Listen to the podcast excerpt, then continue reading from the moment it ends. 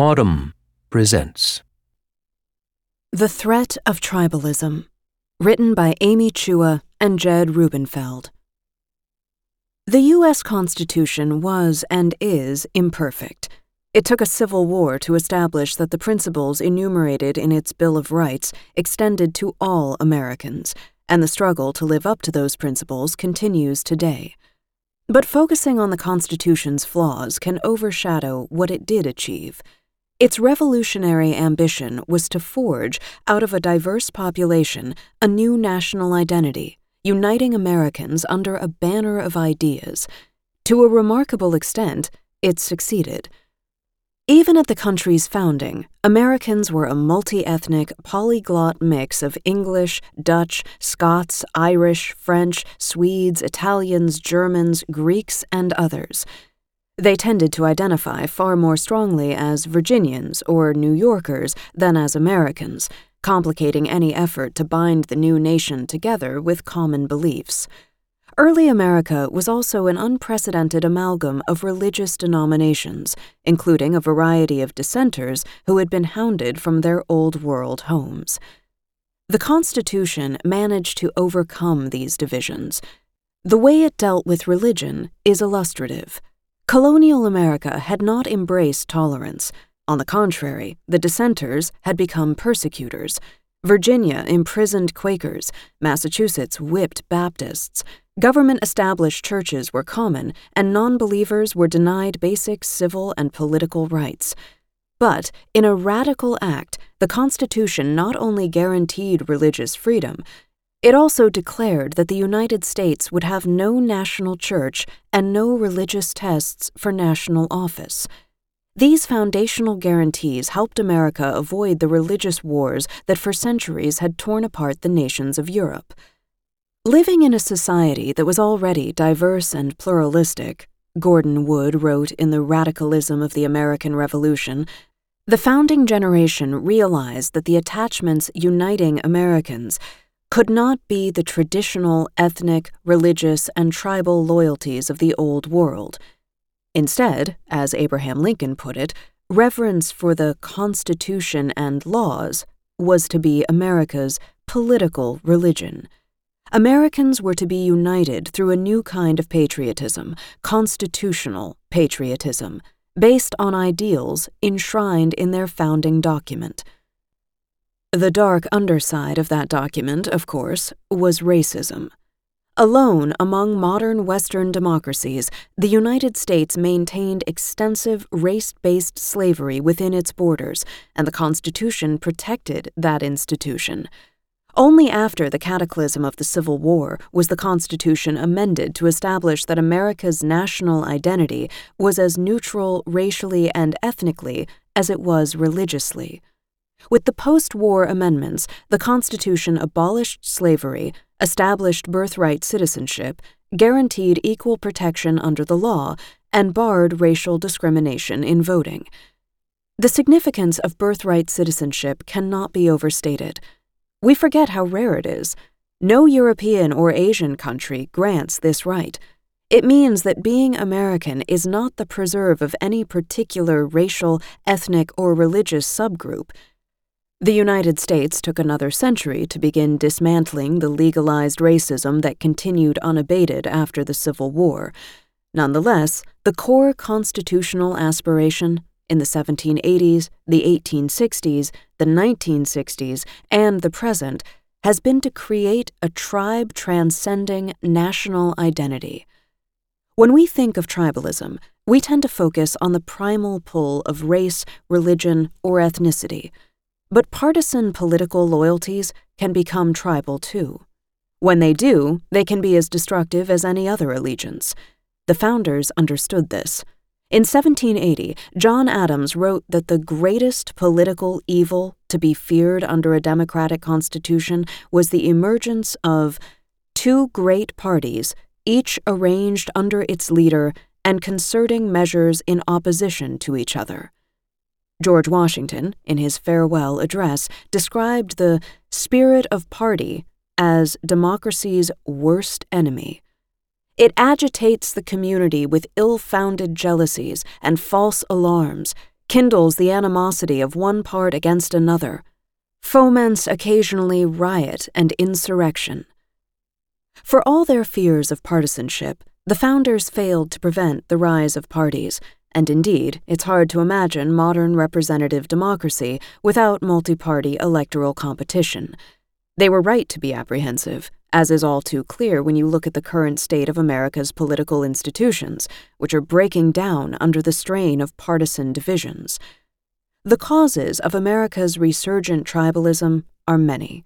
They include seismic demographic change, which has led to predictions that whites will lose their majority status within a few decades, a declining social mobility, and a growing class divide, and media that reward expressions of outrage. All of this has contributed to a climate in which every group in America, minorities and whites, conservatives and liberals, the working class and elites, feels under attack, pitted against the others not just for jobs and spoils, but for the right to define the nation's identity. In these conditions, democracy devolves into a zero-sum competition, one in which parties succeed by stoking voters' fears and appealing to their ugliest us-versus-them instincts. Americans on both the left and the right now view their political opponents not as fellow Americans with differing views, but as enemies to be vanquished. And they have come to view the Constitution not as an aspirational statement of shared principles and a bulwark against tribalism, but as a cudgel with which to attack those enemies. Of course, Americans throughout history have criticized the Constitution. Progressives have tarred it as plutocratic and anti-democratic for more than a century. In nineteen thirteen, in An Economic Interpretation of the Constitution of the United States, Charles A. Beard argued that the direct, impelling motive behind the Constitution was not some abstraction known as justice, but the economic advantages of the propertied elite. In recent years, however, the American left has become more and more influenced by identity politics, a force that has changed the way many progressives view the Constitution. For some on the left, the document is irredeemably stained by the sins of the Founding Fathers, who preached liberty while holding people in chains. Days after the two thousand sixteen election, the president of the University of Virginia quoted Thomas Jefferson, the school's founder, in an email to students. In response, four hundred sixty-nine students and faculty signed an open letter declaring that they were deeply offended at the use of Jefferson as a moral compass. Speaking to students at the University of Missouri in two thousand sixteen, a Black Lives Matter co-founder went further. The people vowing to protect the Constitution are vowing to protect white supremacy and genocide. Just a few decades ago, the cause of racial justice in America was articulated in constitutional language. Black activists from Martin Luther King, Junior to the Black Panthers, wrote the law professor Dorothy E. Roberts in nineteen ninety-seven, framed their demands in terms of constitutional rights. Today, the Constitution itself is in the crosshairs. Many progressives, particularly young ones, have turned against what were once sacrosanct American principles. Freedom of speech is an instrument of the dehumanization of women and minorities. Religious liberty is an engine of discrimination. Property rights are a shield for structural injustice and white supremacy. In a recent poll, two-thirds of college-age Democrats said that a diverse and inclusive society is more important than protecting free speech rights. Only thirty percent of Americans born in the nineteen eighties believe that living in a democracy is essential, compared with seventy-two percent of Americans born in the nineteen thirties. Several progressive organizations, including the A C L U, remain staunch defenders of the Constitution. At Yale Law School, where we teach, students working in our clinics have won important courtroom victories vindicating constitutional rights. But a significant generational shift appears to be in progress. One of our students told us, I don't know any lefty people my age who aren't seriously questioning whether the First Amendment is still on balance a good thing. On the right, open hostility to the Constitution is less common. Most mainstream conservatives see themselves as proud defenders of the document. But majorities on the right today are nonetheless beginning to reject core constitutional principles. President Donald Trump routinely calls the media the enemy of the American people, and his view seems to have currency in his party. In a two thousand seventeen survey by the Pew Research Center, less than half of Republicans said that the freedom of the press to criticize politicians was very important to maintaining a strong democracy in the United States. In other two thousand seventeen surveys, more than half of Trump supporters said the president should be able to overturn decisions by judges that he disagrees with, and more than half of Republicans said they would support postponing the two thousand twenty presidential election if Trump proposed delaying it until the country can make sure that only eligible American citizens can vote. If these views became reality, that would be the end of constitutional democracy as we know it. The problem runs deeper still. Since the two thousand four publication of Samuel P. Huntington's Who Are We?, which argued that America's Anglo-Protestant identity and culture are threatened by large-scale Hispanic immigration, there have been calls on the mainstream right to define America's national identity in racial, ethnic, or religious terms, whether as white, European, or Judeo-Christian. According to a two thousand sixteen survey commissioned by the Bipartisan Democracy Fund, thirty percent of Trump voters think European ancestry is important to being American. fifty-six percent of Republicans and a full sixty-three percent of Trump supporters said the same of being Christian. This trend runs counter to the Constitution's foundational ideal. An America where citizens are citizens, regardless of race or religion. An America whose national identity belongs to no one tribe. As professors specializing in constitutional law and comparative politics, we're often asked whether there's another country that could serve as a model for the United States as it attempts to overcome its divisions. We always respond, no. America is the best model. For all its flaws, the United States is uniquely equipped to unite a diverse and divided society. Alone among the world powers, America has succeeded in forging a strong, group-transcending national identity without requiring its citizens to shed or suppress their subgroup identities. In the United States, you can be Irish American, Syrian American, or Japanese American, and be intensely patriotic at the same time.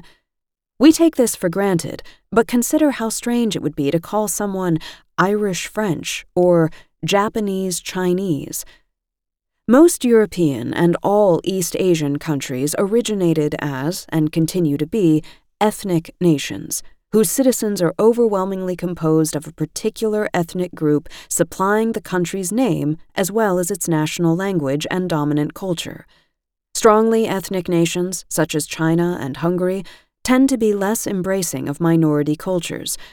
But even a diverse, multi-ethnic democracy like France differs markedly from the United States.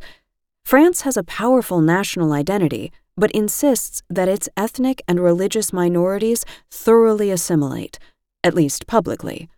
Many believe that France's attempts to force assimilation, including its infamous Burkini ban, have backfired with the country's Muslims, contributed to social unrest and radicalization.